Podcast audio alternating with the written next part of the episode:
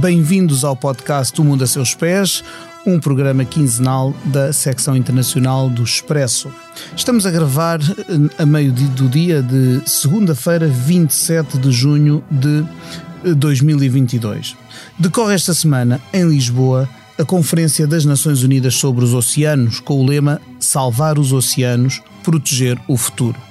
E esse é o pretexto para a nossa conversa de hoje com Maria Eduarda Gonçalves, catedrática do ISCTE, hum, uma estudiosa dos temas dos oceanos, embora não seja nem o único nem o mais recente assunto a que dedicou a sua vida académica, mas ainda assim um, isso não invalida a experiência anterior. Uh, Maria Eduarda trabalhou uh, sobre este assunto, títulos como Implicações Externas e Internas para Portugal do Novo Regime dos Oceanos um, são trabalhos que foi realizando uh, ao longo das décadas. parte deste trabalho também, é preciso dizer, foi realizada com o, o seu marido, Mário Ruivo, que era um dos maiores peritos portugueses nestes temas. Ora, para explorarmos o potencial que sempre ouvimos dizer que os oceanos têm, mas que raras vezes vemos uh, materializar-se em, em uh, de facto, de maneiras que o comum dos mortais consiga compreender e, e deles beneficiar, eh, é, é, para isso que esta conversa eh, pretende servir. Esta é uma emissão com a edição técnica de João Martins e a conduzir a conversa eh, estou eu, Pedro Cordeiro, editor da secção internacional do Expresso. Maria Eduarda, muito obrigado por eh, estar connosco. Sim, eu é que agradeço. Eu gostava de começar por perguntar-lhe, com base em toda, em toda a sua experiência, se é, se é justa esta impressão que eu há pouco exprimia de que ouvimos muito falar do, dos oceanos como promessa. Eu lembro-me há 24 anos Lisboa estava ao rubro com a Expo 98, cujo lema era precisamente Oceanos, um património para o futuro, mas parece que, é sempre, que são sempre um património do futuro. Eh, como é que nós podemos, o que é que, até que medida é que eh, esse potencial está a ser realizado ou não e se está, porque é que nem sempre o, o, o cidadão comum se dá conta disso? Leia o Expresso em primeira mão, onde quer que esteja. Assine o Expresso Digital e tenha acesso a todos os conteúdos exclusivos e leitura antecipada do semanário às 23 horas de quinta-feira. Apenas 1,35€ por semana, durante dois anos. Todas as vantagens em expresso.pt barra assinatura digital. Expresso. Liberdade para pensar.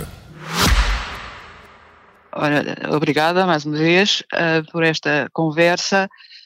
Um, eu começaria por referir o, o, momento que estamos aqui a, a, viver ao longo de toda esta semana em, em, Lisboa, não é? Com a grande conferência da ONU sobre o oceano, uh, à volta uh, da qual tem, vem sendo desenvolvido um debate mediático que me parece muito acima até do que eu imaginaria um, em termos de impacto, não é? Que, nos, que é também uma oportunidade eh, para a opinião pública, não é? Para os cidadãos em, em geral, um, tomarem consciência uh, dos problemas e também das oportunidades que o oceano oferece uh, para o mundo inteiro e para Portugal uh, muito em especial, tomarem consciência das oportunidades, dos problemas, dos riscos, tem-se falado do, dos plásticos, da acidificação, enfim, todo um conjunto de problemas ambientais associados ao, enfim, ao, ao oceano, do valor do oceano para o futuro, etc. etc. Portanto, é,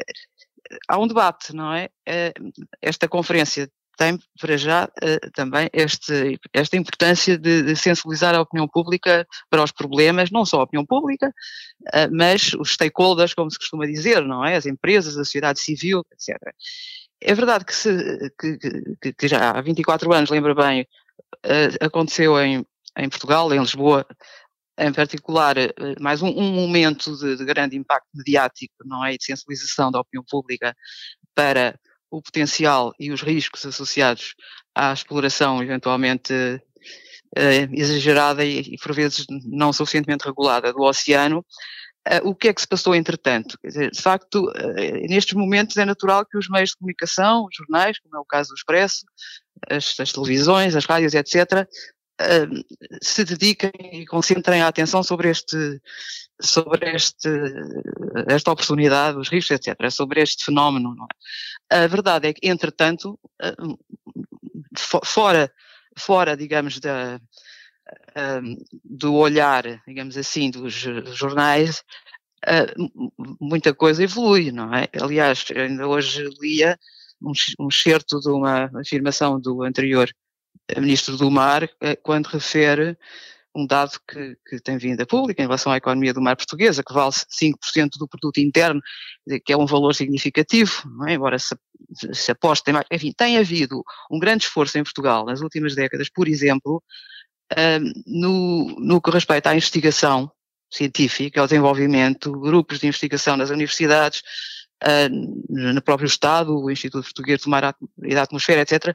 Não esquecer, por exemplo, a estrutura uh, criada para uh, mapear a plataforma continental portuguesa. Portanto, tem havido um grande esforço, falando no nosso caso, de promoção do conhecimento, é? da investigação, da educação eventualmente não o suficiente, e, e, e, e, há, este momento é um momento em que também se tem dado conta, há iniciativas eh, privadas, é? de pequenas empresas, startups, no domínio da, da biotecnologia, por exemplo. Portanto, eh, eu francamente eh, estou mais do lado do, dos otimistas do que dos pessimistas que normalmente se debatem um, quando se pensa ao futuro, não é, das oportunidades que eventualmente serão perdidas. De facto, há agora um confronto, naturalmente, entre quem lamente o que não se fez e quem uh, sobretudo as oportunidades futuras e também o que se fez fora, eventualmente, dos olhares uh, dos média. Certíssimo.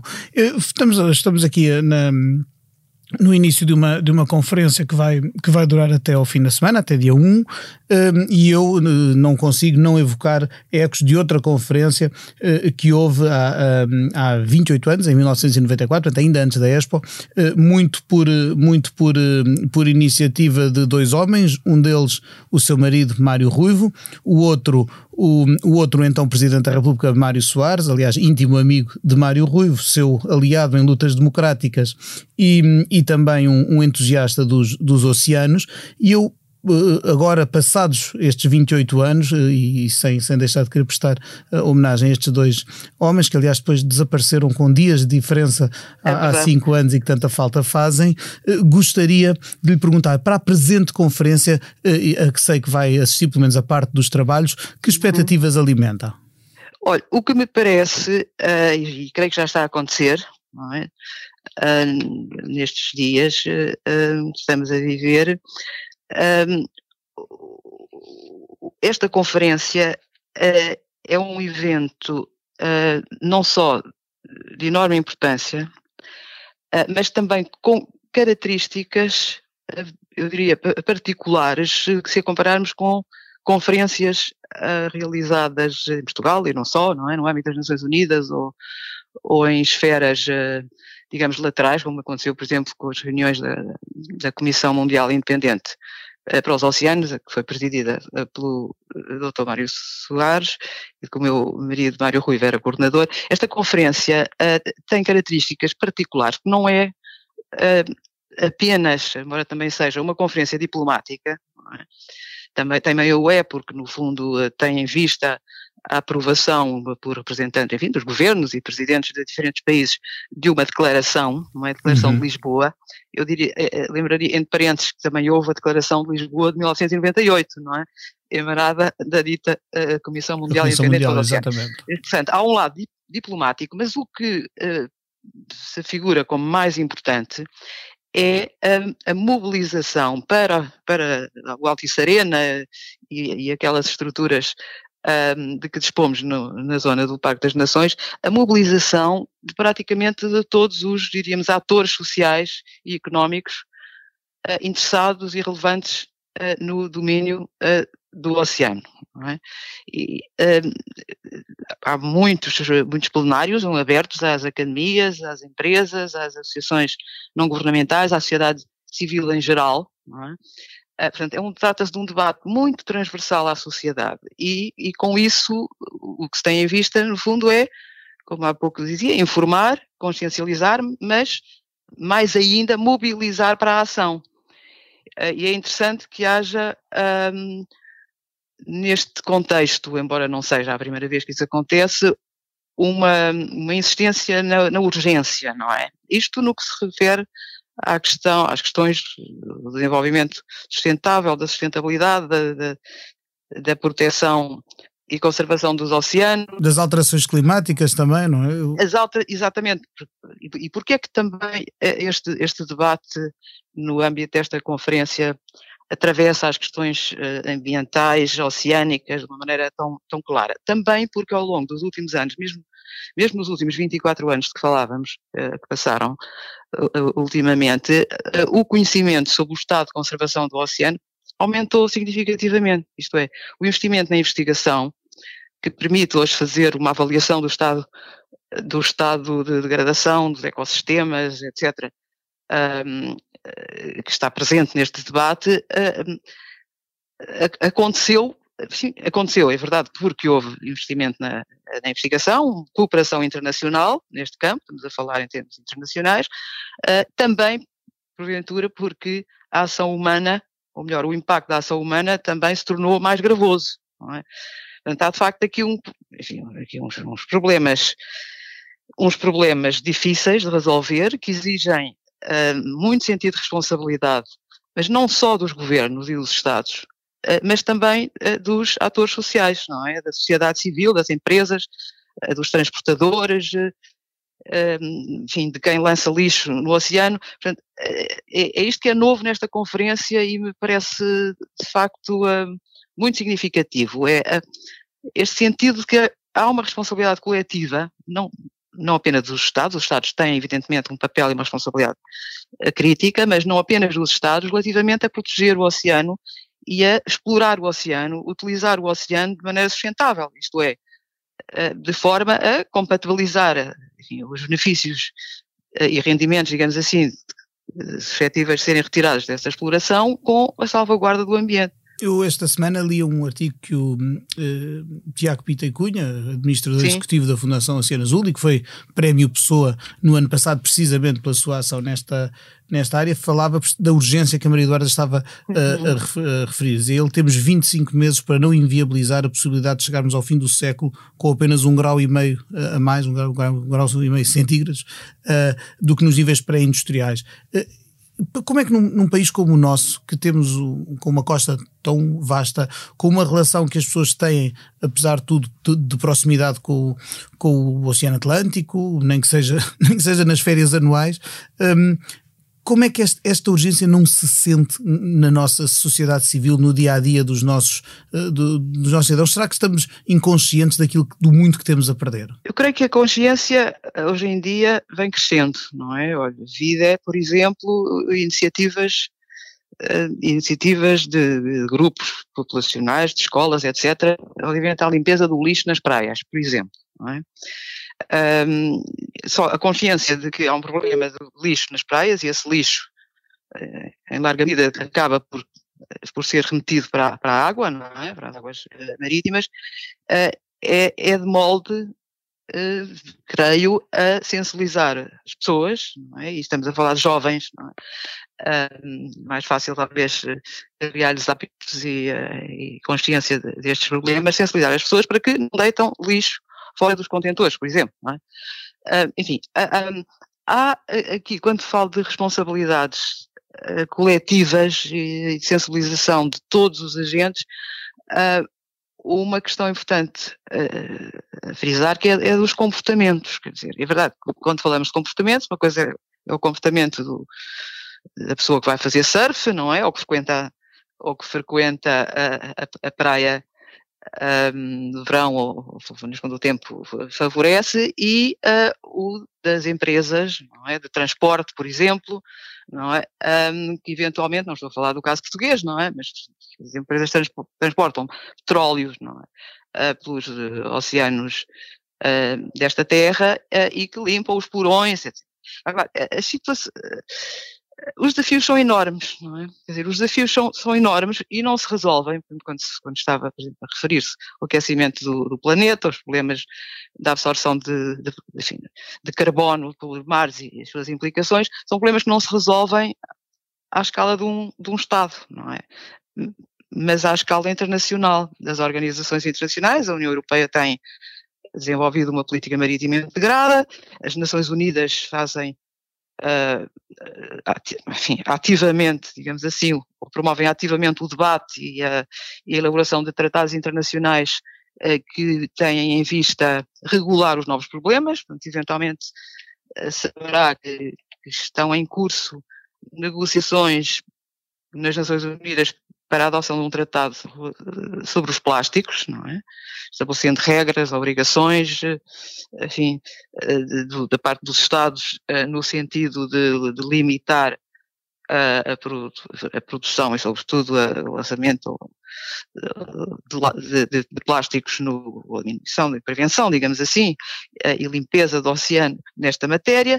Está em curso também no âmbito das Nações Unidas já há um, alguns anos um processo de elaboração de uma convenção internacional relativa à biodiversidade no alto mar, portanto, regiões situada, uma região situada para além dos limites da jurisdição dos Estados costeiros, portanto, o alto mar, nos termos da Convenção eh, das Nações Unidas de 1982, é, é livre, não é? Uhum. O princípio que vigora no alto mar é de liberdade, liberdade de navegação, mas também liberdade de pesca, embora não seja propriamente no alto mar uh, que, uh, que, se encontra uma riqueza piscícola mais significativa, sobretudo nas, junto às costas, não é? Mas independentemente disso, uh, é um espaço livre. Uh, Percebe-se agora, precisamente porque tem havido investigação à escala internacional, que há problemas de perda da biodiversidade no, no, no alto mar, daí esta iniciativa reguladora, digamos assim, não é?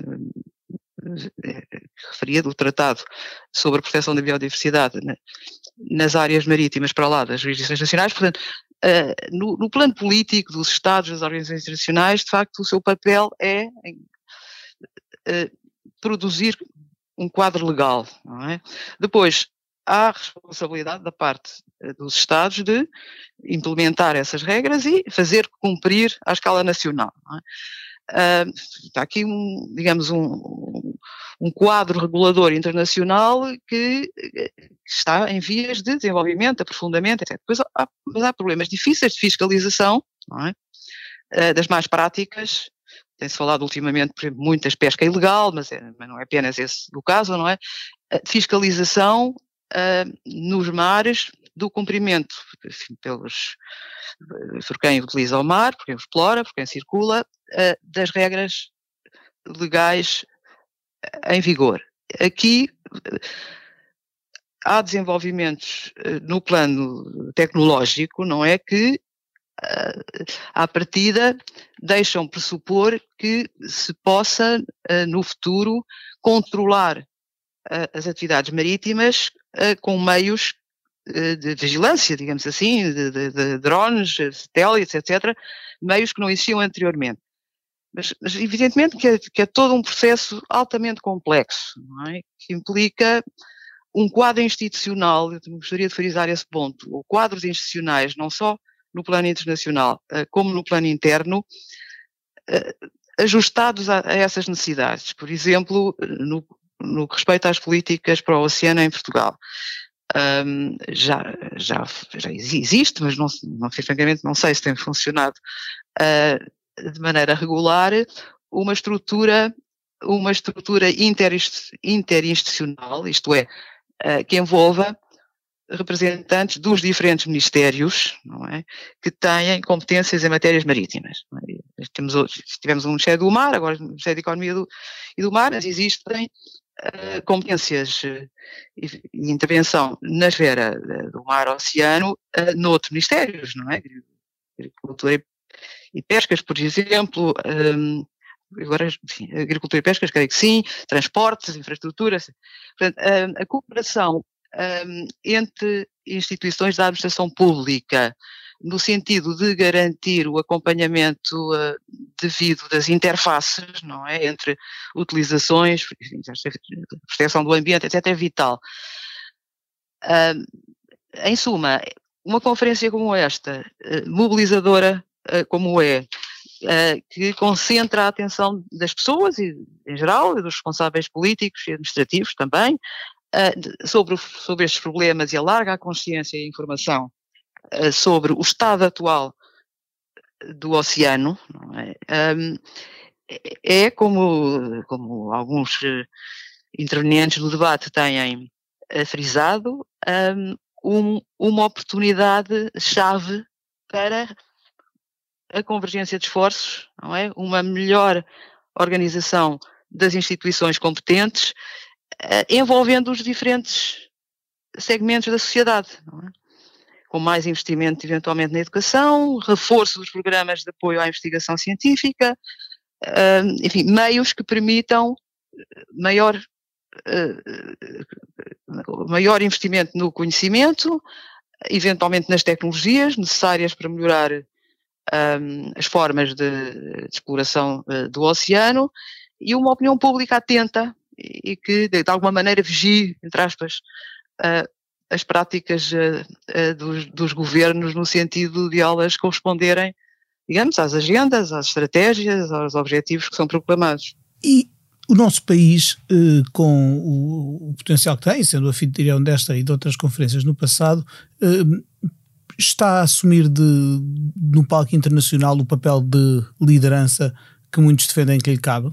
efetivamente, não é por acaso, creio que posso dizer isso, não é por acaso que esta conferência da ONU se realiza em Lisboa. É? Ela foi, aliás, a proposta submetida às Nações Unidas para um, que Lisboa acolhesse esta conferência, uh, aconteceu uh, quando era Ministra do Mar a engenheira Ana Paula Vitorino, portanto estes processos são longos e, como sabemos, a conferência esteve programada para 2020, não é? Uhum. só a pandemia fez que. Eh, Já agora eu dou um, dado, um dado interessante para os nossos Sim. ouvintes: é que ela é organizada, realizada em Portugal, mas é organizada em colaboração entre os governos de Portugal e do Quénia.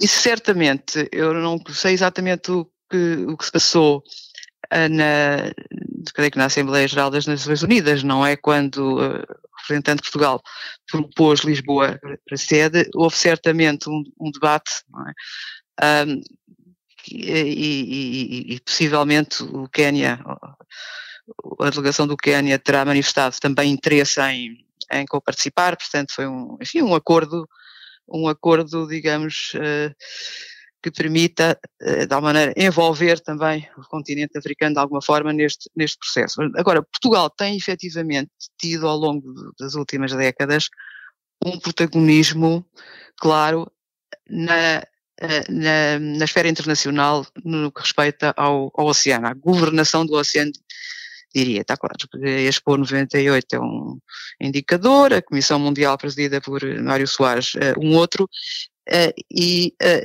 Portugal tem mantido, por exemplo, também uma, uma presença importante ao longo das décadas, aliás, desde sempre na Comissão, na Comissão Oceanográfica Intergovernamental da Unesco, COI, da Unesco, que, que é, aliás, eh, no, na década em curso, até 2030, eh, o polo das Nações Unidas responsável pela década de ciências do oceano, que foi aprovada pela Assembleia Geral das Nações Unidas, esta Ocean Science Decade, década das ciências do, do mar, das ciências e tecnologias, podríamos acrescentar, do mar no âmbito das Nações Unidas, esta década é, é já começou a ser, evidentemente, uma oportunidade de reforço dos projetos e programas de investigação em colaboração é? internacional, enfim, são vitais, evidentemente, neste, neste contexto. Portanto, Portugal tem, de facto,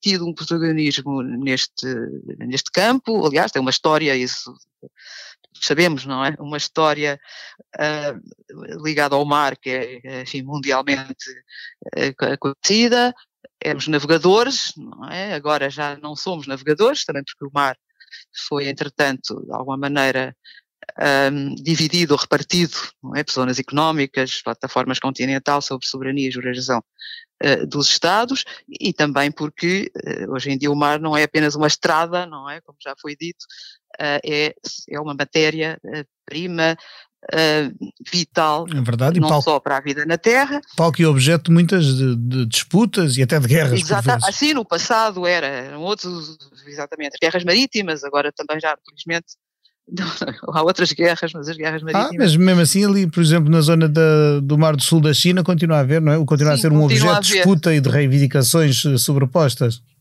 É verdade, incluindo, claro, claro. Pois, enfim, eh, não entrando em detalhes, mas também, eh, mesmo mais perto de nós, enfim, as, as oportunidades de usar o mar também para efeitos de, de, de agressão enfim, não acabaram, não é? Mas sobretudo, mas, mas, enfim, hoje em dia evidentemente que os diferentes povos olham para o mar uh, noutras perspectivas. Mas Portugal, voltando à história de Portugal, tem de facto uma tradição, um reconhecimento uh, histórico uh, relativamente ao seu papel no mar, mas hoje em dia, evidentemente a perspectiva de Portugal sobre o mar é outra, não é? Já não vamos descobrir o caminho marítimo para a Índia, nem, nem para a América do Sul, um, eh, temos efetivamente, isso tem devido a ser eh, bem focado, uma, não só uma zona económica de 200 milhas, é? mas uh, talvez ainda mais importante, uma perspectiva a um prazo relativamente uh, curto de extensão do solo e subsolo sob, sob soberania portuguesa, não esquecendo os Açores, não é? e a Madeira numa extensão que é extraordinariamente eh, grande, não é? Portanto, agora, a exploração potencial, mesmo a investigação, que supõe enfim, o que antecede, naturalmente, qualquer tipo de exploração a sério dos minerais e outros recursos situados no solo e eventualmente no subsolo, no fundo dos mares, é um projeto a muito longo prazo, não é? É, é porque implica tecnologias uh, tecnologias sofisticadas, não é? grandes investimentos também financeiros, uh, o, que, o que está a fazer no âmbito da estrutura de missão para a extensão da plataforma continental uh, neste momento aqui em Portugal é, é de facto mapear uh, as supostas riquezas desses fundos dos mares, não é? Em termos de minérios e de outros, de outros recursos, mas é de facto um projeto a longo prazo. Claro, como esta questão, aliás, do mar é mesmo uma questão a longo prazo e sobre a qual, é uh, dentro de semanas, meses, anos, uh, presumo que continuaremos uh, a falar.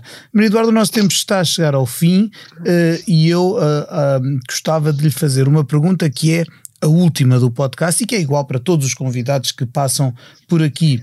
E é esta: se neste momento pudesse viajar para qualquer parte do mundo sem restrições, para onde é que ia e porquê? Eh, pois, eh, uma pergunta tão, tão direta, eh, eu já viajei, já viajei, enfim, por alguns continentes, por quase todos, tenho uma grande curiosidade de visitar Egito e Irão. A ver? Enfim, não na mesma hum. viagem. E por razões que não têm a ver com o mar, com o oceano, que têm a ver com o património histórico um, e com, digamos, com o património histórico, com a, enfim, a história das civilizações persa e egípcia, um, enfim, que antecederam a nossa civilização de muito, não é. Muito bem, e com esta sugestão vamos eh, despedindo-nos. Resta-me agradecer à, à Maria Eduarda Gonçalves a sua disponibilidade para estar a conversar connosco hoje, ao João Martins pela cenoplastia deste episódio e a si, caro ouvinte que esteve desse lado a acompanhar-nos. Daqui a duas semanas voltaremos com outro assunto, outros convidados. Na semana que vem estará aqui a Cristina Pérez, como é costume, com o África Agora. Até lá, até breve, até sempre.